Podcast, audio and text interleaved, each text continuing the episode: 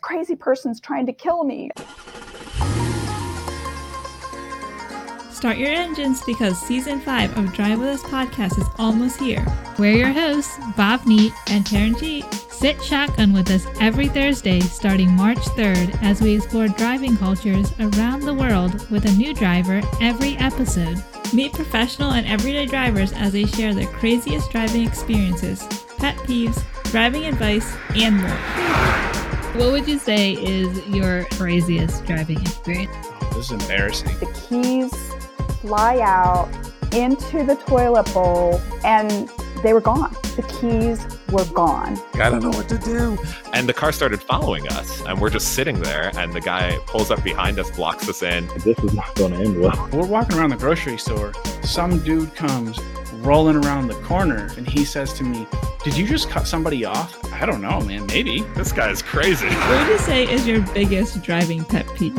Just gonna poke that bear real fast. when people don't put on a blinker and then want to get in front of you, and when people do a blinker and then don't do anything. People not using their signal. So many people do not use their signals. not using your turn indicator. Turn signals. Honestly, people that don't use their turn signals drive me nuts. A lot of people seem to have an aversion to turn signals. You're supposed to do the zipper thing. When you get down to the end, you take turns. People staying in the left lane drives me bonkers.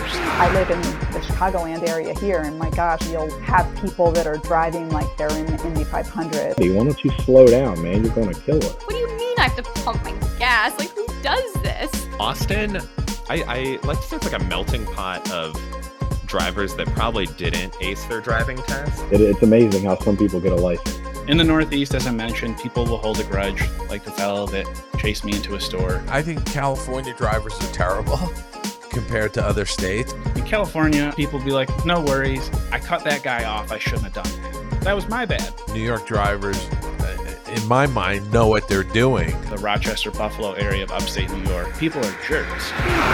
Mark your calendars because season five releases every Thursday starting March 3rd. You can listen on our website at drivewithuspodcast.com or on your favorite podcast platform.